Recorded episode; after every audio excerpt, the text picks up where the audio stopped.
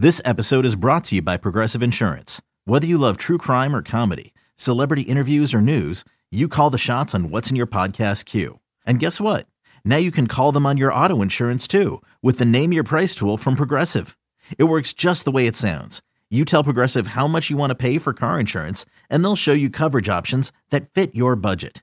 Get your quote today at progressive.com to join the over 28 million drivers who trust Progressive. Progressive Casualty Insurance Company and Affiliates. Price and coverage match limited by state law. When you need mealtime inspiration, it's worth shopping Kroger, where you'll find over 30,000 mouthwatering choices that excite your inner foodie. And no matter what tasty choice you make, you'll enjoy our everyday low prices, plus extra ways to save, like digital coupons worth over $600 each week. You can also save up to $1 off per gallon at the pump with fuel points. More savings and more inspiring flavors make shopping Kroger worth it every time. Kroger, fresh for everyone. Fuel restrictions apply. Rodgers in trouble. Does he have a vintage moment in him? In the end zone, it is caught for the win. Pressure, pass is picked off, and who is it? Big BJ Raji for the touchdown.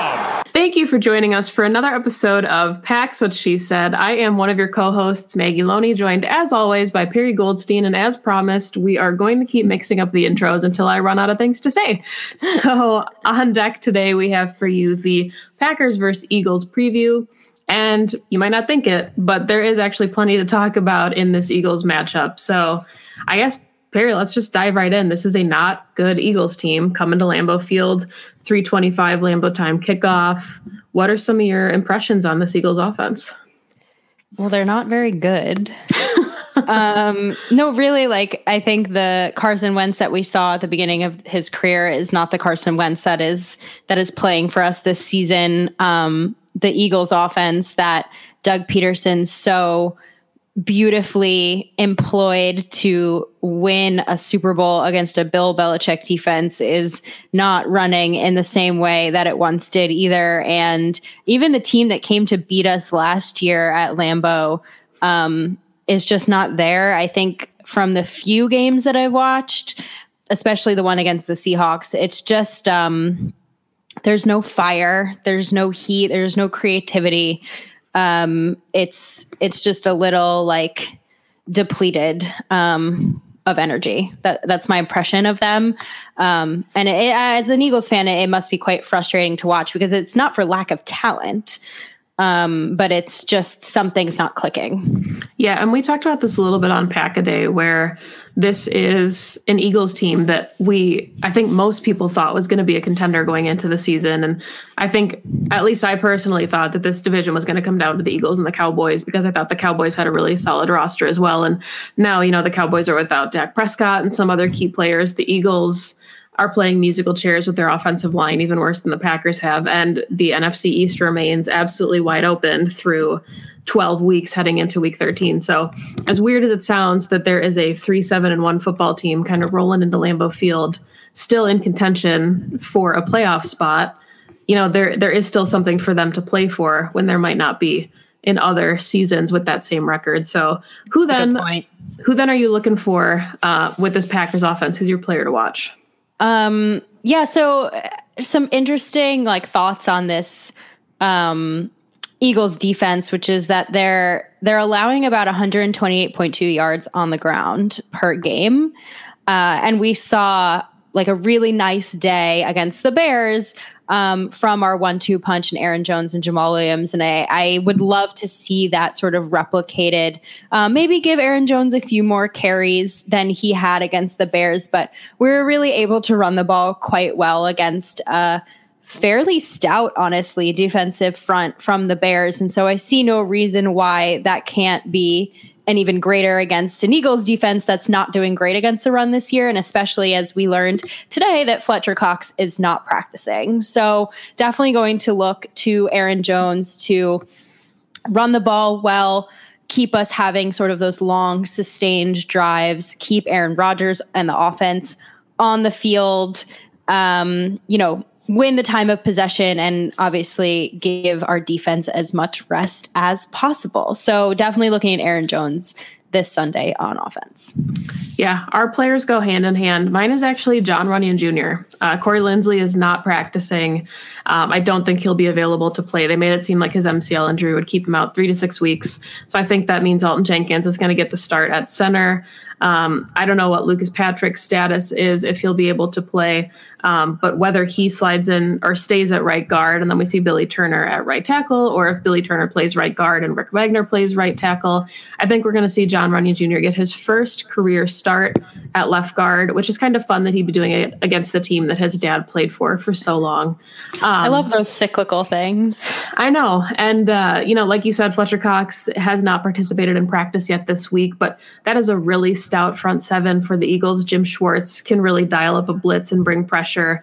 Um, it's something we're all too familiar with as Packers fans, given his tenure uh, with the Lions. He's been a really good defensive coordinator for a long time. So Jon Runyan Jr. is going to have his hands full. You know, if it's not Fletcher Cox, they still have Derek Barnett and plenty of other players that can create some havoc. Josh Sweat on that defensive line. So he's going to be my player, and I think he'll hold his own, but I'm still excited to see what he can do in his first start. Yeah. Yeah, I mean, we did see that front kind of keep the Eagles in against the Seahawks. Obviously, ultimately, the Seahawks e- offense prevailed, but they definitely brought the pressure on Russell Wilson and, and brought him down a handful of times, Derek Barnett uh, specifically. So, yeah. yeah. So, then who do you have for that Eagles offense that, as you mentioned earlier, is not very good? um, more that they're not running as expected, but um, yeah, I mean, there's been rumblings, obviously, like I mentioned, that Carson Wentz isn't playing the way that he used to and is definitely, I think, not meeting expectations of a franchise quarterback. Um, and so there's, like I mentioned, been rumblings of Jalen Hurts replacing him. Uh, I don't know how founded those are. I, I, can't see Doug Pederson doing something like that mid-season, but they are three, seven, and one, and do have something to play for, like you said. So desperate times call for desperate measures i guess. Like so i guess my my player to look for is like who is going to be starting at quarterback for the eagles against us uh, because it was pretty abysmal this past sunday right? They they went three and out in their first five possessions against seattle for negative one yard. Um, they only had 74 yards in the first half against the seattle defense that honestly isn't very good uh, it's not like it was the Steelers or the Colts that did this to the Eagles. It's it's not a top ten Seattle defense. So, uh, and and you know this I think probably leads to who we're going to talk about for the Packers on defense. But Carson Wentz has been sacked 46 times. Uh, this the Seahawks got to him six times on Sunday. So they also picked him off once. So it, it's it's just a matter of like who's going to be quarterbacking because if we're going to get Carson Wentz from Sunday, I think we're going to have a pretty easy time stopping this offense. If you get Jalen Hurts, that's obviously a bigger question mark and I think a little bit harder to game plan for. Uh, but but having a questionable quarterback position is is not what you want going into week 13. Yeah, no, I agree. And I we've seen kind of some of those weird one-off plays with Doug Pederson where he sends Jalen Hurts in for like a snap and he comes out and it's just not sustainable or helpful for either of your quarterbacks. It's not like the Philip Rivers and Jacoby Brissett thing where you understand the dynamic. So I think it's it's just problematic for that entire quarterback room to try to figure out what's going on there. Um, yeah, it's leaning it's leaning very like Nick Foles, Mitch Trubisky to me at yeah. this point where like when you have two if you have two quarterbacks, you essentially have no quarterbacks. Yeah, exactly. Um, my player then, and I think he's he could have a big game potentially, is Miles Sanders. And it's for a lot of the reasons that you listed with Carson Wentz. And, you know, Carson Wentz, he's behind a really banged up offensive line. I think they've started the most combinations in the NFL, which is hard to believe if you watch the Packers and see who they trot out, you know, at each position each week. But it's nice because the Packers are obviously holding their own and they have a lot of depth there that the Eagles just don't have. They have a lot of players kind of not playing in their their favored position. So the offensive line obviously is really banged up. Um, so and Carson Wentz is not having any time to kind of sit in the pocket and look for his options. And granted, yeah. his wide receivers have been pretty banged up, but it feels like if if the Eagles are going to stay in this game on Sunday, it's going to be kind of on the backs of Miles Sanders and Boston Scott. And probably more so Miles Sanders when he's healthy. He's been playing really well.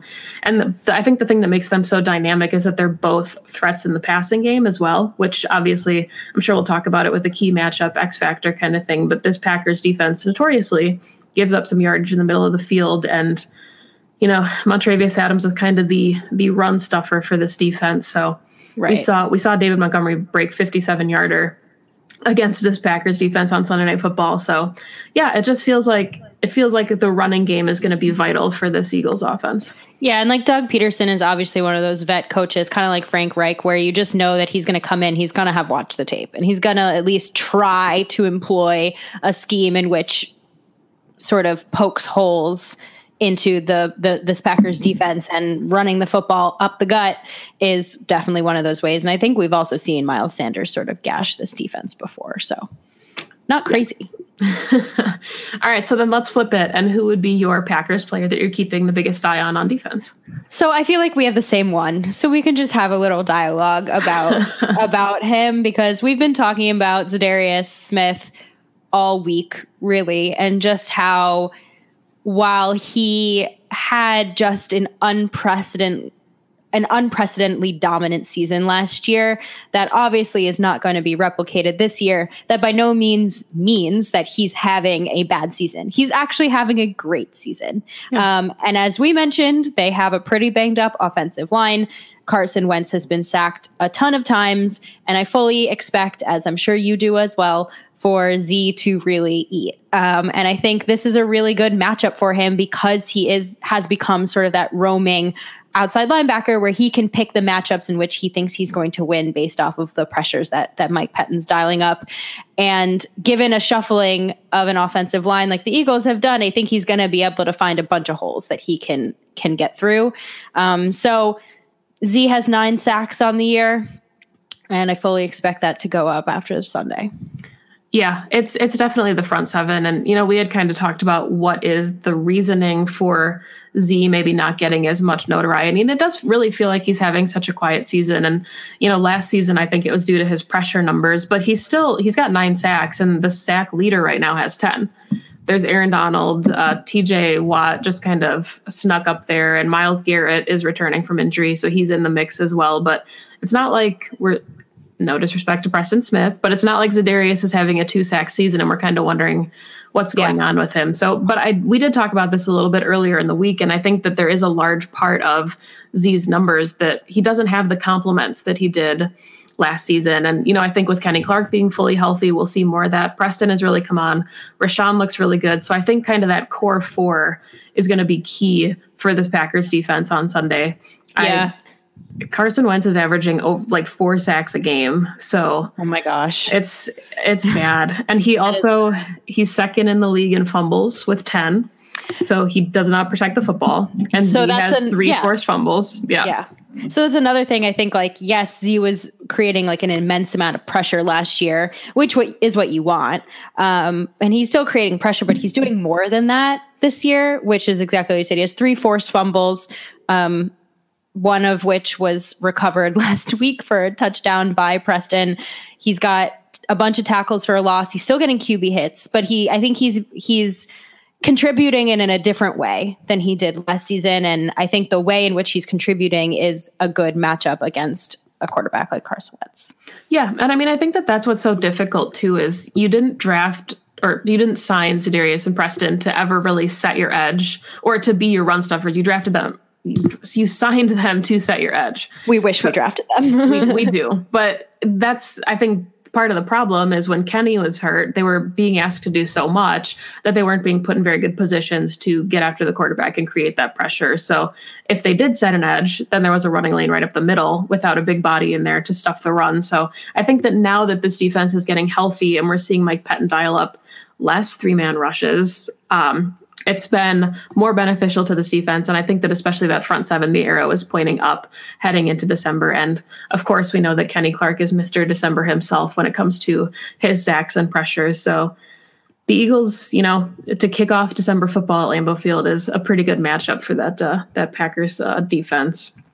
So then, who would be your Eagles defender to watch? Because there are some pretty good ones yeah, I mean, I'm going to go with my bread and butter, which is um, looking at the secondary. Okay. And uh, we have a familiar face on this Eagle secondary in Darius Slay. And I have a lot of respect for Slay. Obviously, we played against him for many years in Detroit, um, and he has lined up against Davante Adams every time. Um, definitely is being employed differently this season. You know, the Lions just do man and they don't really disguise what they're doing, and the Eagles are a little bit different. But you fully expect him to pretty much cover Davante Adams the entire game, and Davante Adams has torched him before. Uh, this this is not a new new foe. So, uh, you know, he mainly followed DK Metcalf on Sunday, who went off on a career day against him um, for for 10 catches and 177 yards. So I think you're probably looking at a Darius Slay who's really, really angry and wants to get back in there and kind of set himself back up in the top cornerbacks in the league kind of conversation that he's usually in. But again, Rodgers and Davante are familiar with him, um, familiar with his skills and weaknesses, and kind of, I think, expect them to exploit that a little bit. I mean, we've seen all cornerbacks try to cover Davante Adams this season and have failed pretty miserably for the most part. So um, he's he's who I'm looking at, especially because on the opposite end of him is Avonte Maddox, who, by all accounts, has a pretty like just neutral, non-existent kind of season. If you look at his stats, they're just a bunch of zeros. um, no disrespect, it's just what I'm looking at in the numbers. So if if Slay happens to be covering Davante well, we have a plethora of other pass catchers who Rodgers can go find. Uh, I I don't think Avonte Maddox has the speed to cover MVS, particularly. EQ's been getting in the mix and our tight ends. So uh, it, it should be a decent matchup for our wideouts versus their secondary.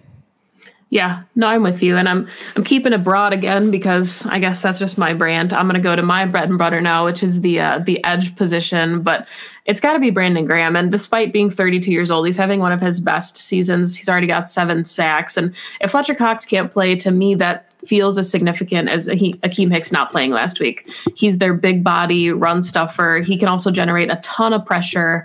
Um, he's just so versatile for that front seven. So if he is not able to go, then you're really going to need guys like Derek Barnett and Brandon Graham to kind of step up. And unfortunately, you know, as defensive ends, they're going up against David Bakhtiari and either Billy Turner or Rick Wagner. They're not going to have as much opportunity on the interior of the line. So I do think that that's going to be key for that uh, that Eagles defense. Like you said, their secondary um, has some players, but we have seen them get picked apart uh, by specific quarterbacks like Russell Wilson. And we know Aaron Rodgers is on a tear, another uh, MVP caliber season from the now 37 year old who should hopefully hit 400 touchdowns on Sunday without throwing 100 interceptions, the first quarterback to do that, which would be fun.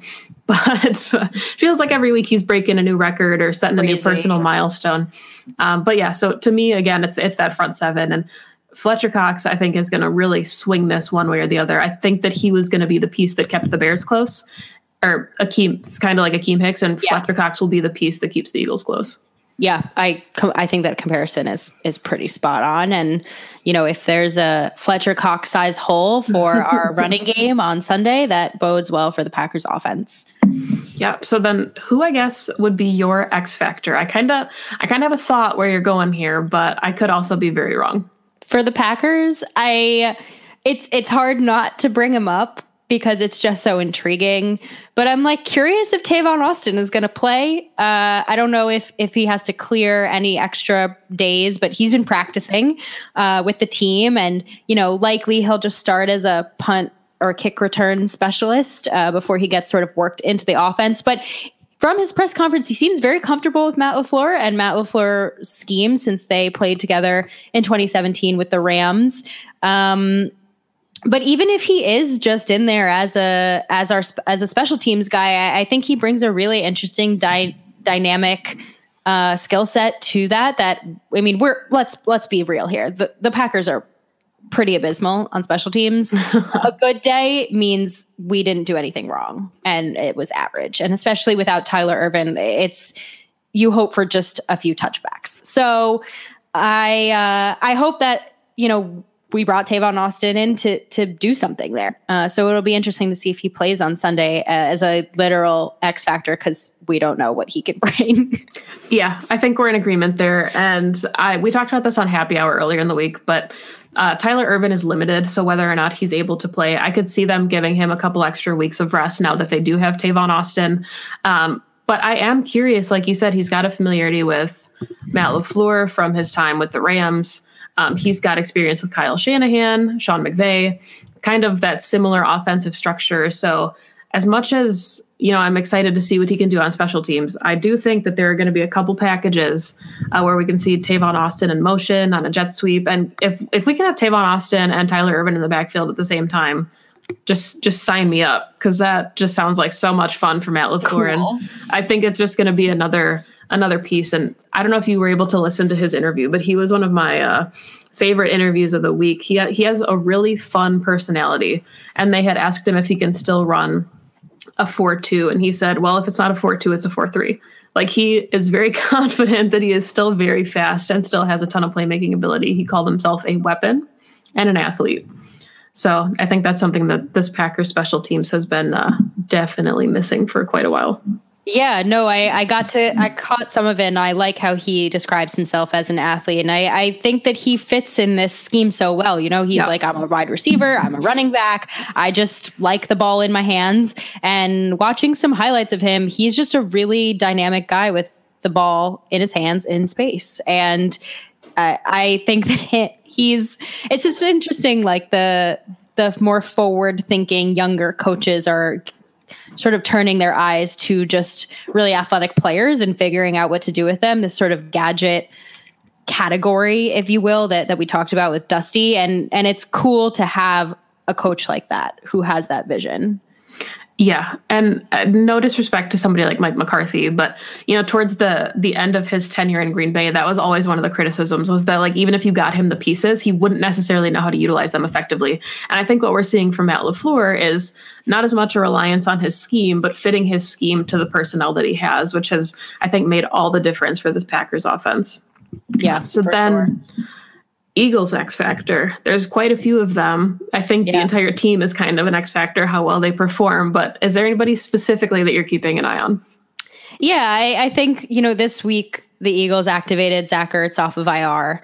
Uh, and so he's always been, look, he, he's been one of the best tight ends in the league for quite some time. Before he got hurt, he obviously was not having his typical year. I think that goes for pretty much everyone in this Eagles offense, but he is consistently Wentz's favorite target. And having him back does give Wentz that sort of security blanket that we talk about with other quarterbacks. Like that's that's Ertz to to Wentz, uh, and and having him back um, should give them just another like weapon to to throw to. Uh, and you know the Packers that aren't we don't have the speedy inside linebackers like other teams to bring down dynamic tight ends in the middle of the field. That has this is no, not news. Uh, so you know, like I said, Ertz is not having a crazy amazing season. By no means is he having a career season. He is coming off of an injury, but he's still you know he he's still someone you need to watch for and plan for when he's on the field. Yeah, and I would be remiss if I didn't mention uh, Richard Rodgers, but he's not my X factor uh, because I don't think he'll be on the field too often unless Zach can't play. Obviously, we saw him step in in moments. He uh, contributed to my losing in our fantasy matchup this week. Uh, he got me 12 points so that I didn't lose as badly as I initially was going to, um, thanks to his Hail Mary at the end of the game. Uh, that tipped one-handed grab was pretty sweet, but no, now he's back to being tight end three on the depth chart. Uh, probably the player I'm most curious to see is Travis Fulgham. And this isn't, you know, I think the Packers should have kept him. Whatever. I know he was with them for like, you know, a lunch and a dinner in Green Bay, and then he departed for Philadelphia. But I, he does lead their team now in yardage, which I think is kind of a testament to how banged up this offense has been, where there's been so many different pieces, especially because Richard Rodgers was second on the team in yards. And if anybody uh, was familiar with Richard Rodgers in Green Bay, you know he wasn't exactly a, YAC monster yards after the catch. So the fact that those are their two players leading the charge on offense, I think, is kind of telling for the state of this uh, this Eagles offense. But that said, he's still a really talented receiver, and we've seen Carson Wentz kind of look to him in key moments. So I know he's got Alshon Jeffery. He's got uh, Jalen Reagor coming back, and you know, like you said, Zach Ertz. But I'm curious to see kind of how he fits in that receiving core.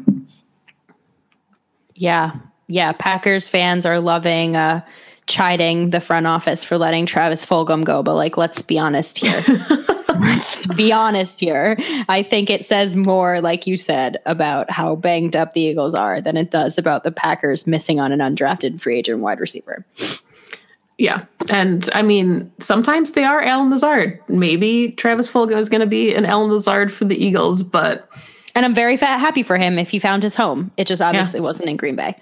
Yeah, exactly. So then let's wrap this up with key matchups. Is there, I mean, we kind of talked about it a little bit already, but if there's one specific element that you're going to be keeping the biggest eye on going into Sunday, kind of what is that matchup for you? Um, this is more of a broader one, but I, and, and we have touched on a little bit, but I'm looking at uh, Matt LaFleur versus Jim Schwartz. I just think like a really creative, play caller against a pretty established defensive coordinator is always a really nice um, obviously a, a really good matchup uh, matt lafleur has been on fire the last couple of weeks with his play calling, even despite the losses, right? Like he he's been great and he's really get hitting his stride with Rodgers. Um, but the defense, the Eagles defense is allowing 25.2 points per game. The Packers are averaging over 31 points per game. I think it's a pretty favorable matchup for the Packers offense versus this defense, like we mentioned with with Fletcher Cox being out, of course, tips the scales even more. Um, DK lit up their defense last weekend. I think Davante uh, will as well. Um, so I think it's going to be fun to watch Matt LaFleur, like I said, go up against just like a pretty established, respected, long time defensive coordinator.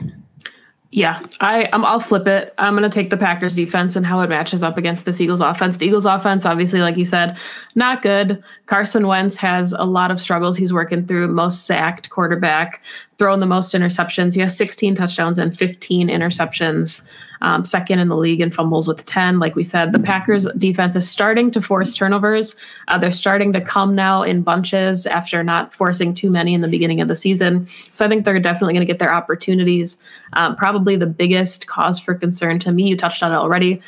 Christian Kirksey had his worst game as a Packer uh, last week against the Bears, and he took some really bad angles. And when you have Boston Scott, who is so explosive and so quick, Miles Sanders also really quick, you can't do that, and you can and you can't keep the Eagles in the game. Uh, the it was never in jeopardy Sunday night. We didn't think the Bears were going to mount some miraculous comeback, but you you hear from guys like Adrian Amos and Kenny Clark that you still don't want to give up points when the game has been put away. So I think kind of that's what I'm looking for on Sunday. If this game gets out of out of hand early, can Mike Pettine do enough to keep this this defense, you know, outside of prevent mode and actually looking to still establish a little bit of dominance because we have kind of not that you know i know people talk about how upset they were with the giving up points and i, ne- I didn't necessarily fall into that camp. It didn't really bother me a ton that there were garbage time points but it would be nice to see him keep his foot on the gas because we saw the offense do that on sunday. You know they yeah. weren't afraid to go put up a 40 burger so the defense I shouldn't com- be afraid to go. Yeah i completely agree. Shut him out. Why yeah. why not? Yeah establish yourselves. well, especially because if you let the Eagles hang around, there are better teams that if you let them hang around in the playoffs, you go lose that game. Well, Colts. we saw it with the Colts. Yeah, exactly. Exactly. Like it all gas, no brakes should be applicable to the offense and the defense both. Yes, absolutely. So then, Perry, what is your final score prediction for this game? I've had a lot of trouble with this one because it's it's I don't know if it's just historically it's it's hard for me to count the Eagles out. Like this is a very different team than we've ever played and you have to look at it year to year and you have to look at their record and you have to look at the way that they've played, but there's just something about Doug Pederson and some of their players that it's it's hard for me to think that this is going to be like the Bears last weekend. Um, but at the same time, I I don't think and this and the Packers shouldn't lose this game. Uh, so I think that we have a healthy sort of win over them, uh, more than one score. I, I'm sorry that I don't have more faith in our defense, but I think there will be some garbage time points here. So I'm looking at like 30 17. So not anything, you know, marginally close or worrisome, but definitely like the Eagles are going to score against us. Yeah, I said that on Pack a Day too. Ideally, in my brain, it would be 35 17, but I could see the final score ending up like 35 24 because of garbage time. And so I originally had 35 17, but then I was like, that's really, that's a large margin. So I brought it down. Maybe I should have brought the, kept the Packers at 35 and brought the Eagles up. Yeah, I mean, I agree with you. I think 24 or 35 20 you know i think they'll yeah. they'll get a couple opportunities. Uh, but it's kind of weird the eagles have put up 17 points three straight weeks now in all three of their losses. So it's just they're just not a good football team. And it wasn't like we talked about the bears game and said hey they might be better than their record. They've had some really close losses to some really good teams. The eagles haven't lost to really good teams and they haven't beaten really good teams and they have a very likely shot at going 0 and 5 to kind of close out the season. Like their schedule is pretty tough. If you think about who they're playing, they have a couple division games left, which are always tough, especially now that they're all contending for the same playoff spot. They have the Cardinals, they have the Saints, and they have the Packers. So this is an opportunity for Green Bay to kind of put their division away. So they have to really take care of business on Sunday, especially because it's at Lambeau Field and there's going to be 500 fans again. So they have to put on a show for those people. I'm so glad that they're doing that again because we saw the energy that the Packers brought, even with just like the few fans and the signs and the roll out the barrel and everything. And I think it really has made a difference. Yeah. And I mean, if this continues to work, knock on some wood, Wisconsin's numbers are going down. And, you know, I don't know what they're going to look like after Thanksgiving, but there is a real opportunity here to get some fans in the stands later in the season or for a playoff uh, potential hosting of games. I know it's, it's pretty crazy. So that's so exciting. I know. If we could just get fans in for the playoffs, like I think that would mean more than any regular season game. Oh, yeah. Yeah keep keep Green Bay kind of locked down with the 500 or so people until the playoffs, and then when the Packers are the number one seed and have a couple games at home, just let in like the 15k and let them go wild. But that's our it. pipe dream. Yeah. Okay. Mm-hmm. So, any final thoughts on the Packers Eagles before we uh, we kick it to our social medias? no, not really. Just uh, looking forward to another later in the day game because that means I'm going to get to watch it and uh, hope the Packers should quite comfortably put this one away and move to nine and three. It's funny that you say that. I didn't realize, as an out of market fan, that you typically root for those national broadcasts because I know people in Wisconsin hate the 325 kickoff. They want a noon game get it out of the way and then you know go on with the rest of your day so i understand now that that 325 national prime times means a lot for people that aren't in wisconsin yes well now that i have red zone it doesn't matter but red zone doesn't help me watch the whole game so all right perry if everybody listening wants to find all of your work on social media how can they do that just follow me on Twitter at Perry underscore Goldstein. You can find all of my work there. It's in my bio. And uh, I'll kick it over to you, Maggie. Uh, Jacob and Jimmy accused me of hitting a little uh, recording button because I say the ex- apparently the exact same thing every week, um, and it sounds like I've rehearsed it. So I'm just going to say the same thing. Follow me on Twitter at Maggie J Loney. All of my work is there. Uh, make sure you follow the Packs What She Said podcast Twitter at PWSS Podcast. We are selling merch. It is the best Christmas present you could possibly buy someone or Hanukkah present. Um, so we highly recommend checking out the link to our Teespring, which is in that Twitter bio. Thank you, as always, for listening to Packs What She Said. Go Pack Go. Go Pack Go.